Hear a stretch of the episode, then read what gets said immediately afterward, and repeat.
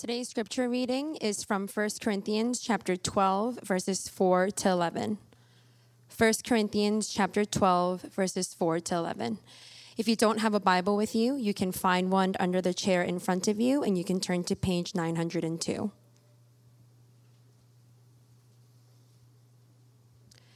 Please stand for the reading of God's word. Hear now the word of the Lord. Now there are varieties of gifts, but the same Spirit.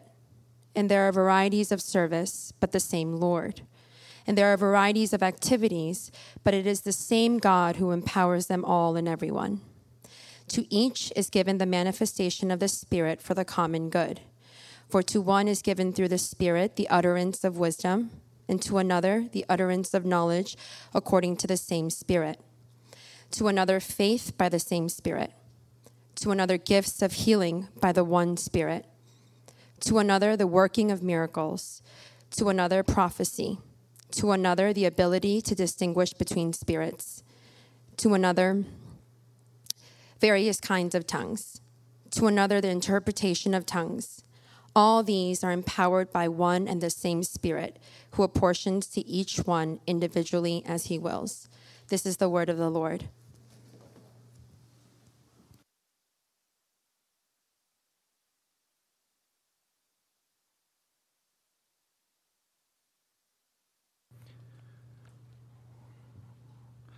All right, good morning, everybody. It's good to see you here and online this morning. Before I get started with the message, I just wanted to introduce a new family to you. Hojin and Harenia got married yesterday. Could you just stand and we'll congratulate you? Stand, stand. There you go. There, you go. there they are.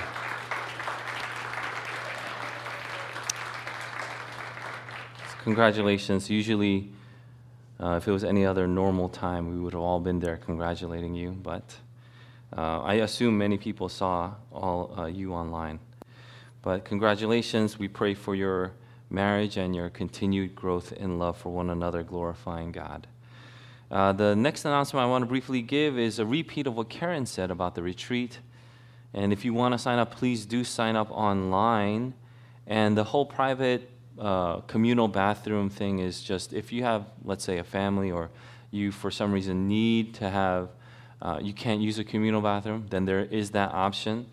And so those are things that you can put. And of course, you know, because of where we are, the state of where we are, if you are only comfortable rooming with a certain, like, you know, group of people, then you could also put their names. Make sure you, you know, collaborate with them, so you don't just sign people up and then they have no idea that you wanted to room with them. So um, keep that in mind. I'm actually very excited for this upcoming retreat. I hope you are too. Let's continue to keep it in prayer. Let's begin this message with a prayer. Let your gospel, O Lord, come unto us in word, but also in power and in much assurance, and in the Holy Spirit that we may be guided into all truth and strengthened unto all obedience and enduring of your will with joyfulness. That abounding in the work of the faith and the labor of love and the patience of hope, we may finally be partakers of the inheritance of the saints in light through Jesus Christ our Lord. Amen. This is uh, the third week we are on this passage, and it's just a brief overview and kind of uh, laying the base down of what spiritual gifts are. I tried to lay out in the last two weeks of how this has kind of become corrupted in our society today. What, you know, in our churches today, even some of them, not all of them. And so we have this confusion. In the podcast, a lot of the questions actually were about gifts. Uh, you know, things like words would be thrown out like cessationism or continuationism. Which one do we side on? Things like that. And I really thought there was a burden now to examine what those two words really mean. But first, to examine it, we need to understand what gifts are, what the purpose of the Holy Spirit is, what miracles are. And so last week we went over the edifying gifts, and this week we're going to go over the sign gifts. And there's a reason why we're going to separate these two because there's a purpose to them, as we'll see today. I'll be going, I'll be going through multiple verses in the Bible, and you can just jot them down if you like, or because we have it recorded, you could easily just turn back and listen to the references that are made. Uh, the late R.C. Sproul would be asked many times um, Do you believe miracles happen today? And then it could be an easy answer. It could be an easy answer for a lot of us. You know, do you believe in miracles? Uh, you believe that miracles happen today? And if, you know, you were watching online Hojin and Harenia's wedding, you would have thought it's a miracle that Hojin got someone like Harenia. I joke. Uh, but, uh, you know, these things, these kind of questions uh, would be asked of many people, not just myself, but the late R.C. Sproul as well. Do you believe miracles happen today? And he would say his simple answer to this is no.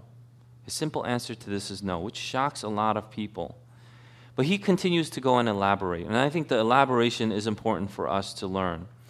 He doesn't believe you should, quote, expect a miracle, unquote.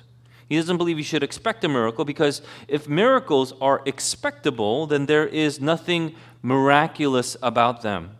If you expect someone by that categorical definition, that means it is ordinary, right? And if ordinary, then they are not extraordinary. We have to make these differences. We need to parse the words. We need to make these separate distinctions because extraordinary is what miracles are. He specifically uses the word certifiable weight when attributing significance to miracles. And so I would think then when what we mean by miracle would be a necessary place to start, right? We should understand what a miracle is. So, by miracle, do we mean the supernatural? Do we mean something that is supernatural? Is that what we would consider a miracle? Because by saying, um, you know, R.C. Sproul, you don't believe in miracles? Are you saying that God does not work in the world supernaturally? And of course, that is not what anyone, either myself or R.C. Sproul, would ever mean by saying that miracles do not occur today. You know, I believe that one of the greatest supernatural events that occur today is when God places life within the conception of a baby. And I think that is amazing.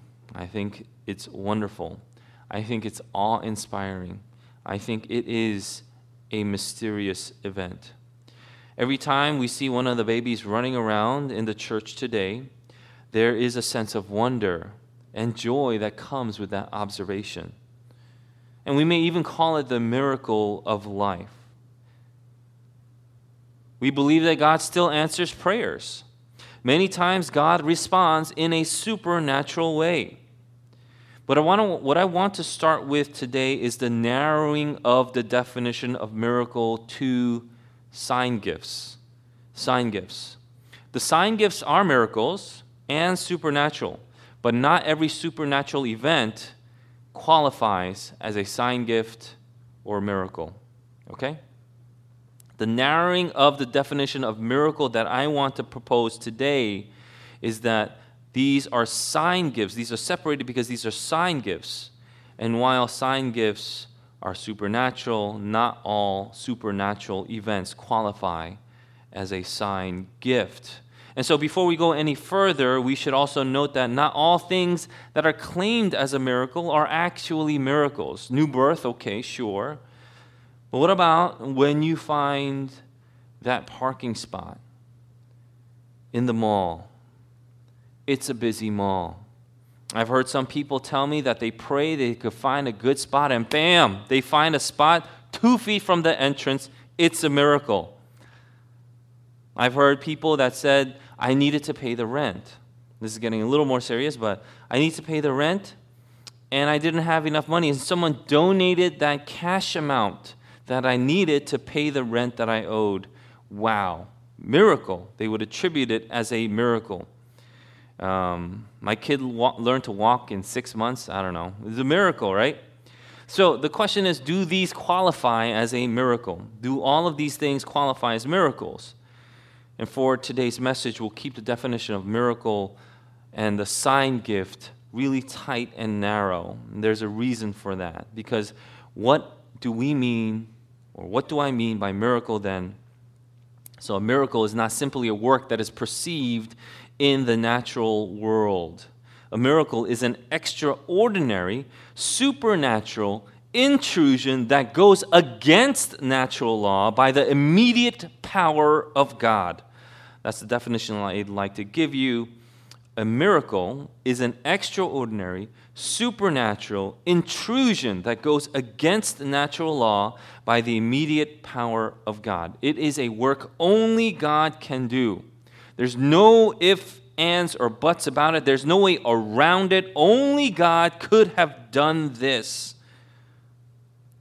For example, bringing someone from the dead to life, restoring a limb that was cut off, walking on water, turning water into wine.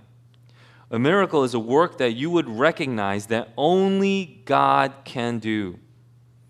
It's not just dumb luck. Oh, I happened to find a good parking spot, happened to find a $100 bill on the floor. All these can be explained by natural law. But a miracle is an extraordinary, supernatural intrusion that goes against natural law by the immediate power of God. It's a work only God can do. So, why should we hold on to this tight definition that theologians hold on to in regard to miracles and R.C. Sproul says this in regards to that.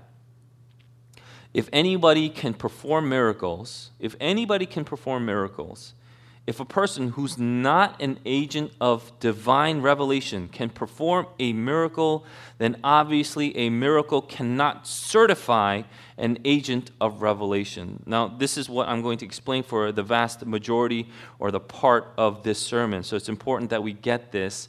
If anybody can perform miracles. If a person who's not an agent of divine revelation can perform a miracle, then obviously a miracle cannot certify an agent of revelation. This is important because people in the Bible, when they would perform a miracle or a sign, it was to certify that they were divine agents of revelation. If a non agent of revelation can perform a miracle or sign, then a miracle cannot authenticate that agent of revelation. Which means that the apostles and even Christ's claim would then be false. What Christ and the apostles were saying would be false and it would be unverifiable. If anybody can perform a miracle, and I'm, i know you might be like, that, that's a pretty strong statement. It's not my statement, it's their statement. God Himself has said that signs would accompany the Messiah. This would certify Jesus' messiahship. What is at stake when we think that anything like finding a spot in the, you know, a parking spot in the mall is a miracle? What is at stake is the authority and authenticity of the Bible. You know why you wouldn't see miracles or signs by this definition today? Because according to the Bible, if you saw them happen today, you would still see apostles running around right now. Miracles stopped then at the end of the apostolic age. Let me backtrack so that we're not confused. Hopefully, we're still all uh, on track here. God is alive, He is working. He still answers prayers. People do get healed from terminal cancer from the prayers of the saints. But still, there are no cases of arms growing back, the dead coming to life, pastors walking on water, or the Koei water filter dispensing communion wine, as much as we would want that. There is a reason for that. And B.B. Warfield, in his book, Counterfeit Miracles, begins with these words When our Lord came down to earth, he drew heaven with him. The signs which accompanied his ministry were but the trailing clouds of glory which he brought from heaven, which is his home. The number of the miracles which he wrought may easily be underrated. It has been said that, in effect, he banished disease and death from Palestine for the three years of his ministry. If this is exaggeration, it is pardonable exaggeration. We ordinarily greatly underestimate his beneficent activity as he went about, as Luke says, doing good. His own divine power by which he began to found his church, he continued in the apostles whom he had chosen to complete this great work. Jesus did miracles. Why did Jesus do miracles? Why did Jesus perform the sign gifts? Because when Jesus did his first miracle in the Gospel of John, he turned water into wine.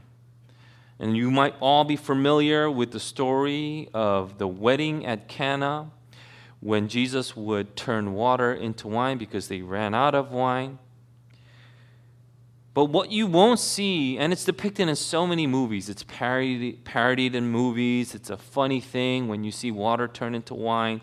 But you, what you won't see in the movies was what the ultimate motivation for Jesus was to turn water into wine. What was the motive behind that?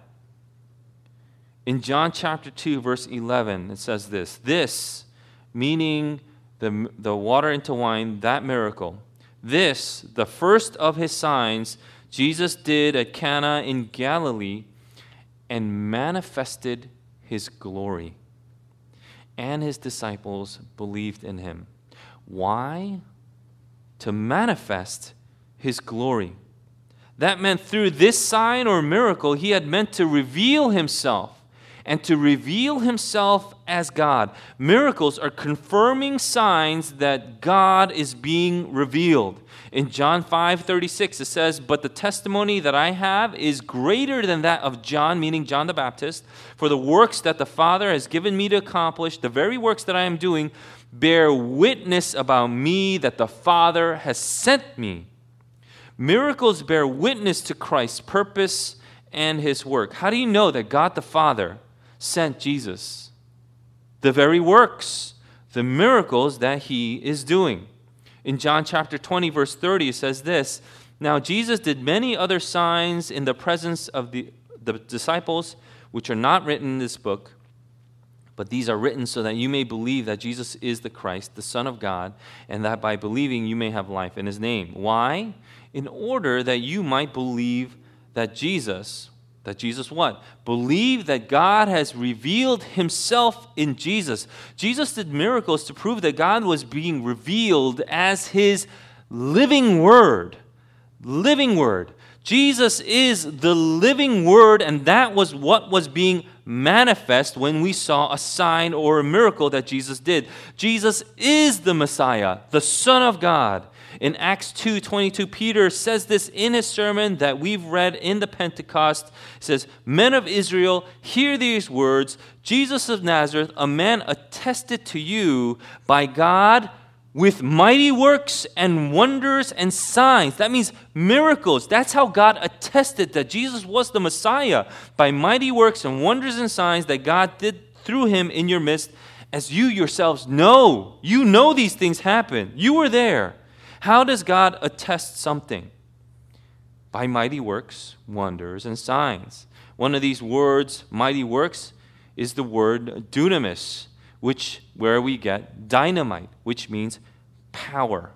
Wonders and signs, they occur together. Like every time the word wonder comes up in the Greek, it is always accompanied by signs, wonders and signs. It occurs actually 16 times in the New Testament, and every time wonders comes up, it's accompanied by the word signs. It's because that these shows of power and miracles are for a singular purpose.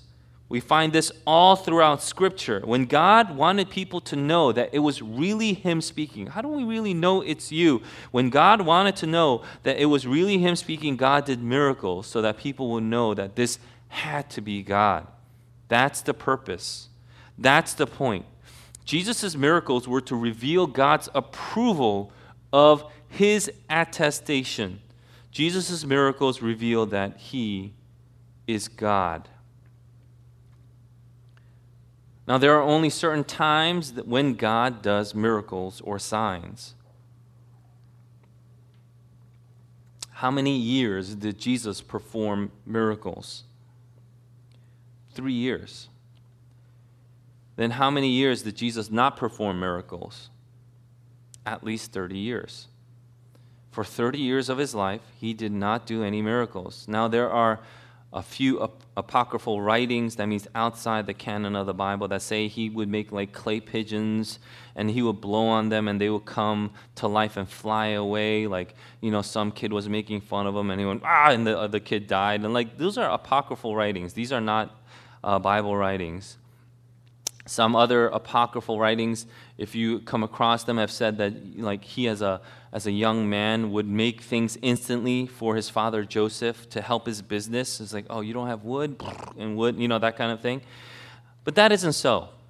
Jesus never did a single miracle for the first 30 years of his life. How do we know this? Because of what we just read in John chapter 2, verse 11. When he turned water into wine, it says, This, the first of his signs. First means there was nothing before it. He didn't do any sign miracles before. That means there was a time when Jesus did not perform miracles. Why is this important? Because it proves that God did not intend for all ages and all time periods to have miracles. Only it only happens when God gets ready to reveal himself. And Jesus never revealed himself until he began his ministry after his baptism then the miracles began, and it lasted for his three years of ministry. Even in the Old Testament, there, really, there are really only two ages of miracles.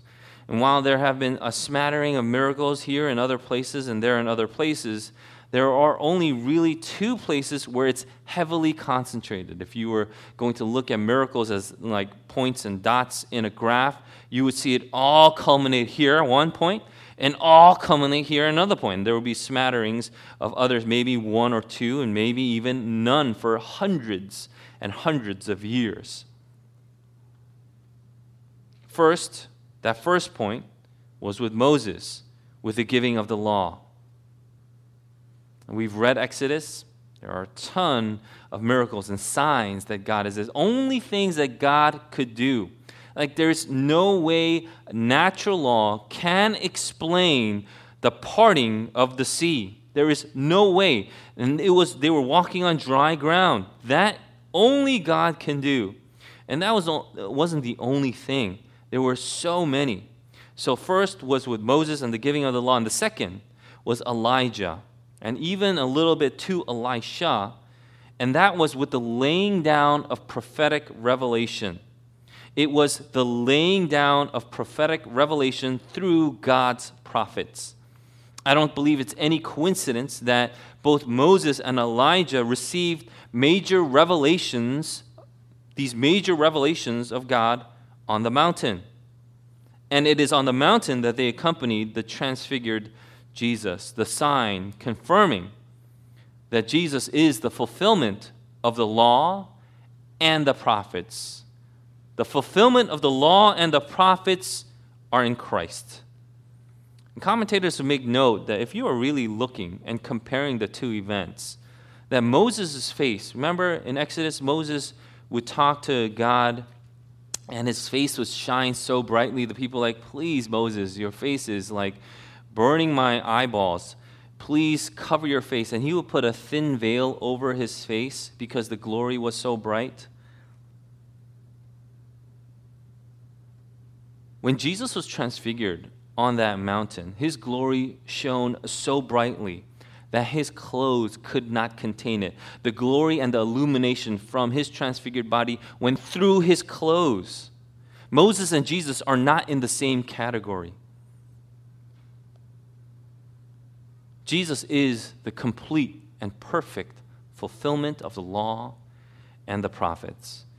In between these prophets, there was a scarce showing of miracles to none at all. By the time you get to the end of the Old Testament, there were no miracles. It wasn't miracles all day or er day like some people would want you to believe. In the life of a believing community, it's miracles everywhere. I just pick one out of my pocket. There was a time and place and it was specific to what God wanted to reveal. And he confirmed his written word and living word by accompanying it with signs and miracles. And so, just as the late Dr. Sproul would say about expecting miracles, expecting miracles would mean to expect then new revelation. If you expect new miracles, that means there's new revelation about to come. And I don't think most people who quote unquote expect miracles think along these terms. They should, though, but I don't think they do. But even if we went with the train of thought that there are miracles er day, right, every day, it is to such a degree where it would be made commonplace and then lose its significance. None of them then mean anything. And besides, then there's no way to have its legitimacy evidenced. These so called miracles, even the more fantastical ones, are not evidence based, and most, if not all, are performed under spiritual hype. In Matthew chapter 13, verse uh, 53 to 58, says this And when Jesus had finished these parables, he went away from there. And coming to his hometown, he taught them in their synagogue, so, they were, so that they were astonished and said, where did this man get this wisdom and these mighty works? Dunamis. Is, this, is not this the carpenter's son? Is not his mother called Mary? Are not his brothers James and Joseph and Simon and Judas? Are, and are not all his sisters with us? Where then did this man get all these things? And they took offense at him. But Jesus said to them, A prophet is not without honor except in his hometown and his own household. And he did not do many mighty works there because of their unbelief. Notice in the passage that I read here that Jesus was already doing mighty works in verse 54. But by the end of the passage, he says he didn't do many mighty works because of their unbelief. Signs and miracles, then, this is a point I want to make signs and miracles do not generate faith. Signs and miracles do not generate faith, God generates faith. And it's the people of faith that get to witness the miracles of God to further confirm the authenticity of God's word. That means that God uses miracles to authenticate the preaching of God's word. That's why you see this in Corinth happening. All this mess in Corinth was happening. There's so much there's so much mess in Corinth when I continue to read the letter to the Corinthians, Paul is so gentle. He's gentil. He's so kind. He's so like taking care of them as they were little kids that didn't know anything. But the mess was happening in Corinth. This is why we see things like these three chapters on the spiritual gifts because people were messing it up in Corinth. But Jesus is God. Jesus is God. It was written down by the apostles. And then what happens? You see the gift fading away. Jesus had the ability to do miracles. He gave his apostles the same ability. Why? It was to authenticate the preached word. That's why even Nicodemus, the Pharisee, in John chapter 3, he would say to Jesus these words Nicodemus, the Pharisee, would look and find Jesus and say this Rabbi, we know that you are a teacher come from God, for no one can do these signs that you do unless God is with him. They knew who Jesus was. They knew who Jesus was. Anyone can claim that they are from God, but they needed to be confirmed by God, and that was done through signs. And here's a side note now, if anyone or someone claims to be a prophet of God today, all we have to do is confirm and compare him or even her with the written word. If anyone claims to be a prophet today, what we do is compare and confirm with the written word. But before the word was written, the attestation of its truthfulness of God came from signs. It came through signs. That's why we say that miracles or the sign gifts authenticate the living word, who is Christ, and authenticate the written word from his apostles. These are the only two groups who ever did miracles. There is one degree of separation from the apostles who did perform some signs, but again, it was to authenticate the apostles. Like when the laying of hands, they would receive the Holy Spirit. We talked about the mini Pentecost that happened. It was to authenticate what God has said that he would do through the apostles. Signs, like every other gift that we have talked about, signs, like every other gift that we have talked about, then have a purpose. See, Listen, when I get up and preach God's word or God's truth to you, I don't need miracles because I have the revelation here which substantiates itself and becomes the confirmer of the words that I am speaking. But in those days, there were no written revelation. Miracles did that. And this is noted also in Acts chapter 8. Many of you may know him as Simon Magus but Simon the magician is noted in Acts chapter 8. He saw that the people that the disciples laid their hands on received the Holy Spirit. And so we went over the mini Pentecosts that were happening last week. Simon saw what was happening and he offers the disciples money to receive this dunamis, this power. Give me this power too. Here's some money. And this is how Peter responds May your silver perish with you because you thought you could obtain the gift of God with money. You have neither part nor lot in this matter. Listen, you have neither part nor lot in this matter, for your heart is not right before God. Repent, therefore, of this wickedness of yours, and pray to the Lord that, if possible, the intent of your heart may be forgiven you. For I see that you are in the gall of bitterness and in the bond of iniquity. Wait, Alma, that, that was crazy. Let me get on this too can I offer you a nice donation? And then Peter rightly points out that this man who wants power understands nothing. He understands nothing about signs and gifts. He understands nothing, and he is in the gall of bitterness and the bond of iniquity. He didn't know what was going on, he didn't understand what the sign gift was for, and he was severely rebuked for it. Why this distinction?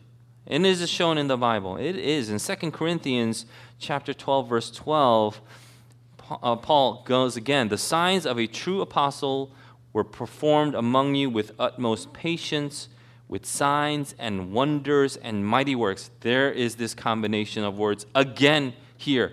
The signs showed who a true apostle was. A true apostle didn't just do one sign, didn't fail either. It's not like, I guess I got to work on this gift. I'm not really that good at it. When Jesus would send out the apostles, and then he would send out the 70, they would be coming back. It's like even demons are subject to what we say. Like when we go get out, they have to do it. There was no like, eh, you know. Why? Why? To confirm the word that they were preaching. And this is why the sign gifts have ceased. Because if it is still continuing, then the word is still being revealed and the Bible is incomplete and we need to continue to keep adding to it. But if you add to it, then Revelation chapter 22, verse 18's curse is on you, where you receive all the plagues that are written in the book. You know, some people today still think that God is revealing himself because miracles are still going on. They get revelations of God while they sit on their porches of their houses, Jesus comes up to them and says something like, smells like updog in here, and they joke around a little bit. There are leaders who claim to have met Jesus while they were watering their flowers or something like that. I, I seriously saw, I read this account where Jesus came to meet someone. He wanted to say something, but he knew that he had to wait until she was done watering her flowers. What a respectable Jesus, huh? That's insane. That is insane. In another vision, Jesus apparently took her up to another dimension and showed her the state of the churches from Jesus' point of view. This is crazy. I'm, I'm amazed that this person is one of the most well known teachers in the American church today. This is insane.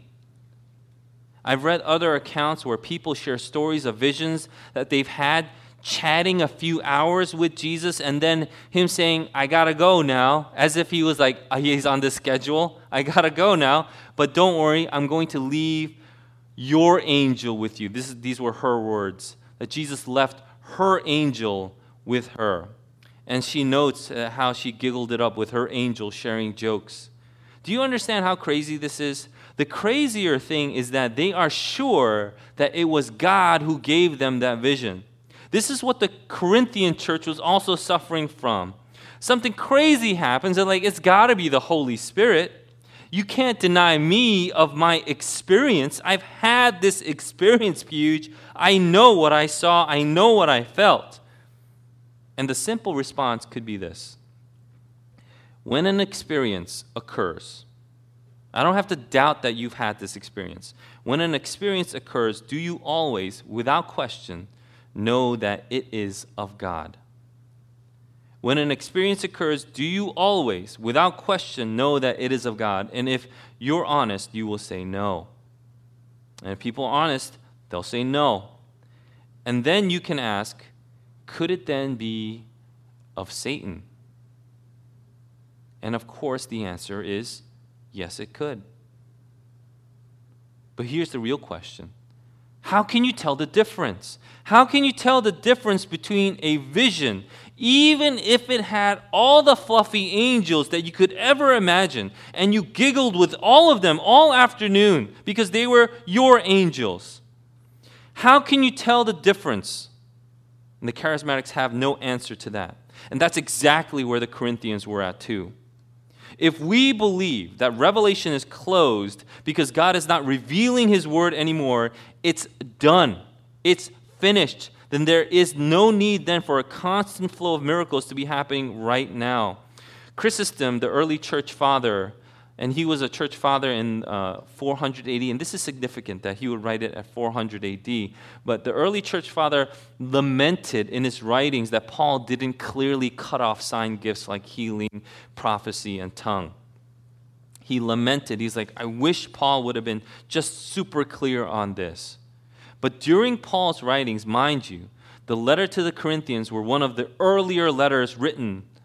The gifts were already tapering down we see in the progression of Paul's writings, even when I went over heteros and allos and to another and to another last week, we see the tapering down of these gifts. When you get to Paul's later epistles, they aren't even there. You don't find miracles, you don't find signs. People get sick, and guess what? They stay sick. He goes, Take a little wine for your stomach troubles. He doesn't go, Here's my handkerchief, I'm going to mail it to you. And even when Paul gets sick, guess what? he stays sick. This tapering would have shown anyone paying attention to the canon that the canon was then closing and that the revealed Word of God was almost complete. Ah, but someone may ask, what if people don't believe in the Bible? What if they don't believe in the Bible? It's just an old book, right? They don't believe in the Bible, right? Jesus gave a parable of the rich man who lived whatever way he wanted. And there was a poor beggar named Lazarus outside, got nothing. He would long for the crumbs to fall off this rich man's table. That is, that is if, if any, that is the epitome of patheticness. To long for crumbs to fall off someone's table so you might be able to get a few crumbs in your mouth and you lived your whole life like that? And that is the epitome also of pride and arrogance lack of compassion. That rich man didn't even care about Lazarus. But in this parable, when Abraham is talking with the rich man, and Abraham is in heaven, there's a great divide, and then the rich man is in hell. The rich man goes to Abraham and goes, Can you do me a favor? And can you perform signs. It says, Can you perform signs or miracles to his brothers so that he wouldn't end up in hell like he was? So, did Abraham go, Yeah, yeah, man, I don't want anybody to end up like you, so let me go and perform signs and miracles? Is that what Abraham said? Is that what Jesus said that Abraham said in the parable? No, it wasn't. This is what Abraham said in Jesus' parable. He says, If they do not hear Moses and the prophets, neither will they be convinced if someone should rise from the dead. There's the three right there in the transfiguration. If they do not hear Moses and the prophets, neither will they be convinced that someone should rise from the dead. Miracles and signs were for a limited time a confirmation of revelation. Why? A sign gift is exactly that it's a sign. A sign points you somewhere. Once you get there, you don't need that sign anymore. You're already there. If you saw a sign that points an arrow, you don't take that sign and carry it around with you. If you're actually at the destination, a sign points to somewhere, and once you get there, you don't need that sign because you are already there. The famous Puritan Richard Baxter said, Since the primary purpose for which miracles were performed in biblical times is no longer operative, it is reasonable to believe that miracles performed through the agency of man, as in Bible times, no longer are seen on the earth today. In 1 Corinthians chapter 12 verse 10 we see this in the second clump of the person the working of miracles that it was translated dunamis power was given to that second person in the clump the prophet, right? Power, we see in Luke, in places like Luke chapter 4, verse 36, that gifts of miracles are always connected with the revelation of God. It doesn't matter where you look. You could look at Mark chapter 5, chapter 7, Matthew chapter 9, verse 31 to 33, Matthew chapter 12, verse 22 to 33, Luke chapter 9, verse 42. When they saw the power of God, they were amazed at the power of God because the power of God destroyed Satan. The power of God was connected with the victory over Satan. And so we see that miracles were victory over Satan and victory over physical induced illnesses. And that's why in Luke chapter 9, verse 1, Jesus gave the apostles that power, miracles, when it comes to curing diseases and, um, excuse me, and also casting out demons. The question is why? Why? And you'll see in the Bible, like in Luke chapter 10, it's to preach the word of God. It's to preach the good news of God. It's to preach the gospel. It's to preach the word of God. These are people that Christ and the apostles personally commissioned and this shows that he is God. And in Luke chapter 10, verse 17, it, it starts to, Christ starts to talk as he commissioned. He's like, wow, even the demons are subject to us. And you know what Jesus says? He's like, good job. He doesn't say that. He goes, I saw Satan fall down like lightning from heaven. What does that mean? He's like, I kicked Satan out of heaven myself. I booted him out. So I give, I'm giving you the authority to show you that I ultimately am the person with authority. It points to Jesus' authority and power. And this is why we are now to understand that if you have issues, problems, let's say even if you're demonically possessed, what is the answer? And if you don't know Jesus, the answer is believe in Jesus. And there may be some that, like, you know what, I actually am tempted all the time. I feel like I'm being oppressed uh, by even the devil, what do I do? And it's all over the Bible. If you believe in Jesus, if you don't believe in Jesus, you have to believe in Jesus. If you believe in Jesus and you believe that you are now being oppressed, then it says all in James, it says, resist the devil. In Ephesians, it says, take on the whole armor of God. In 1 Peter chapter 5, it says, remain steadfast. In 2 Timothy, it says, live a pure life. The Word of God is empowering you to be able to live the way that God wants you to live. You see, miracles were never the issue when people didn't believe in the Bible. Well, you know, I need miracles because I just need that attestation that you're talking about. If that's the case, then you have to realize that they were never the issue in the Bible. 20 over 24,000 people got food from this incredible show of Jesus breaking two fish and five loaves. But they came back. And you know what Jesus goes? He knows that they didn't believe. He's like, You just came back for more food.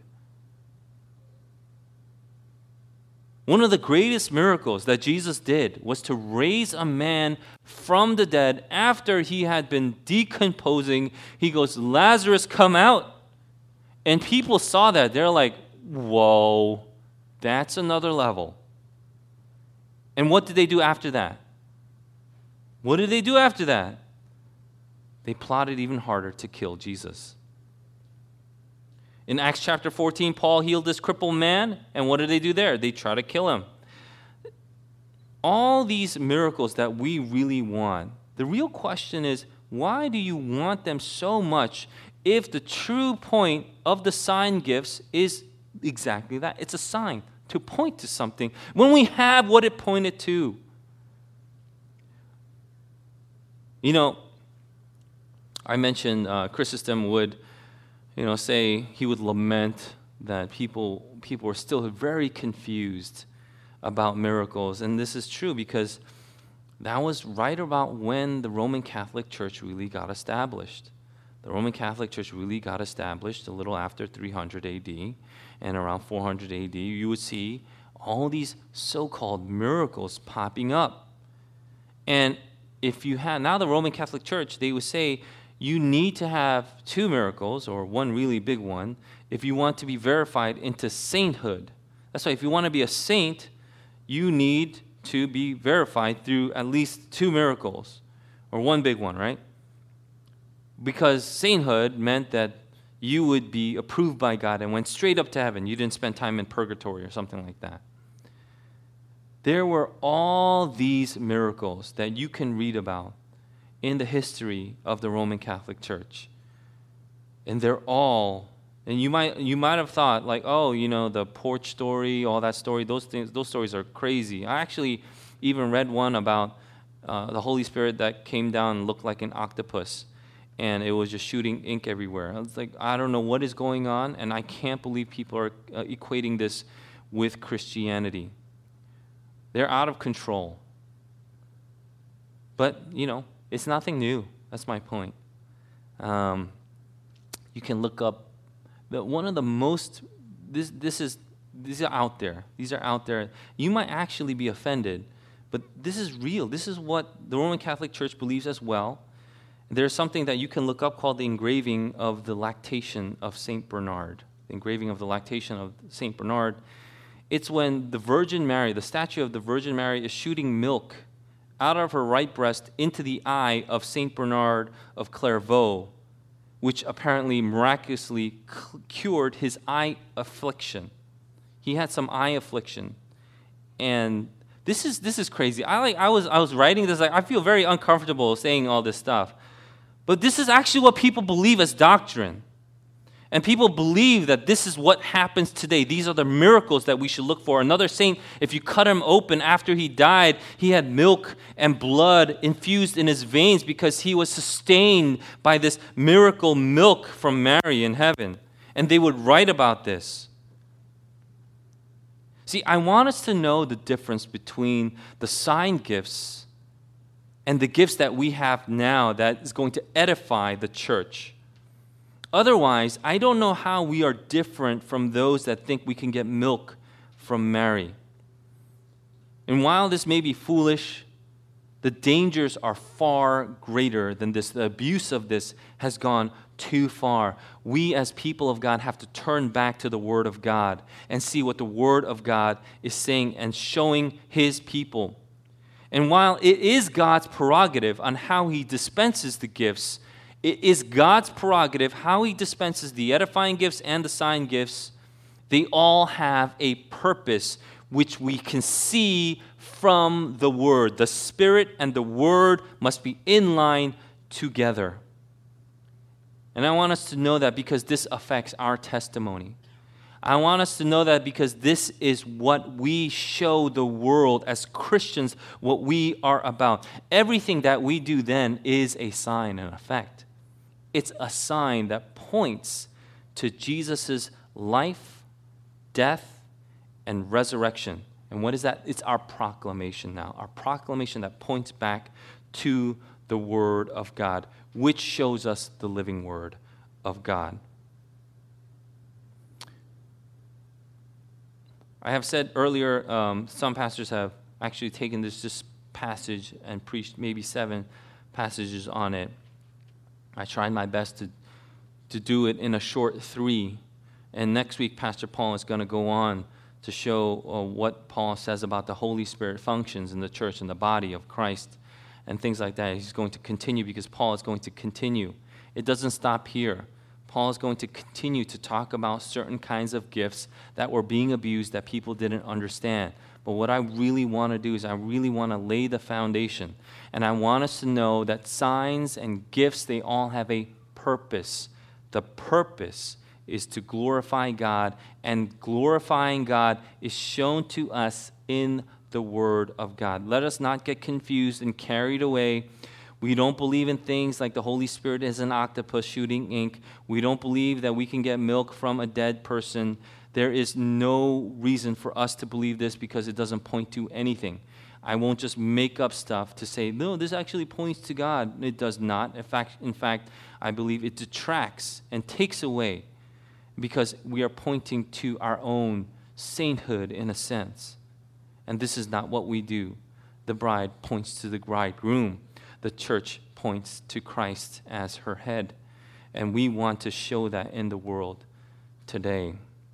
It is because of Him we have breath, it is because of Him we have life. And the promise that we've been given that we can live with Him now to eternity is something that we will, for eternity, look upon, revel in, be in peace over, and overflow in abundance of joy.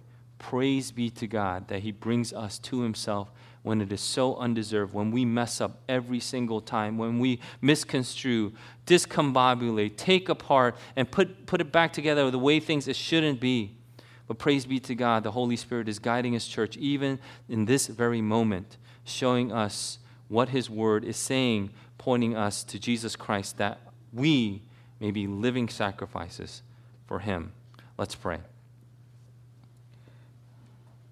Lord, we thank you for this time that you've given us to show us how good and kind you are, how merciful you are, and how patient you are with us. Just as we see this incredible patience being played out from Paul to the church in Corinth, we also know that you are incredibly patient with us. So help us as we turn to your word week by week, day by day, moment by moment Help us and have our hearts and understandings open so that we may receive what you have for your people, be transformed by your word, and be ever sanctified daily by it. Let's take this time to pray. And let's pray a prayer of thanksgiving to God for what He has given us by His Holy Spirit. By His Holy Spirit, we are secure, we are complete, we are lacking in nothing, we are not in want. This is the promise that He's been given us, given to us. And by His Holy Spirit, we saw why certain gifts were given in a certain period. It is ultimately to encourage you, the saints here as well, to give Him ultimately the glory. Let's pray a prayer of thanksgiving. And if there is anything that you would confess of, maybe perhaps you thought signs and gifts were for yourself to point to yourself, let's pray a prayer of confession of repentance as well. But Let's pray, pointing to our hearts to God at this time.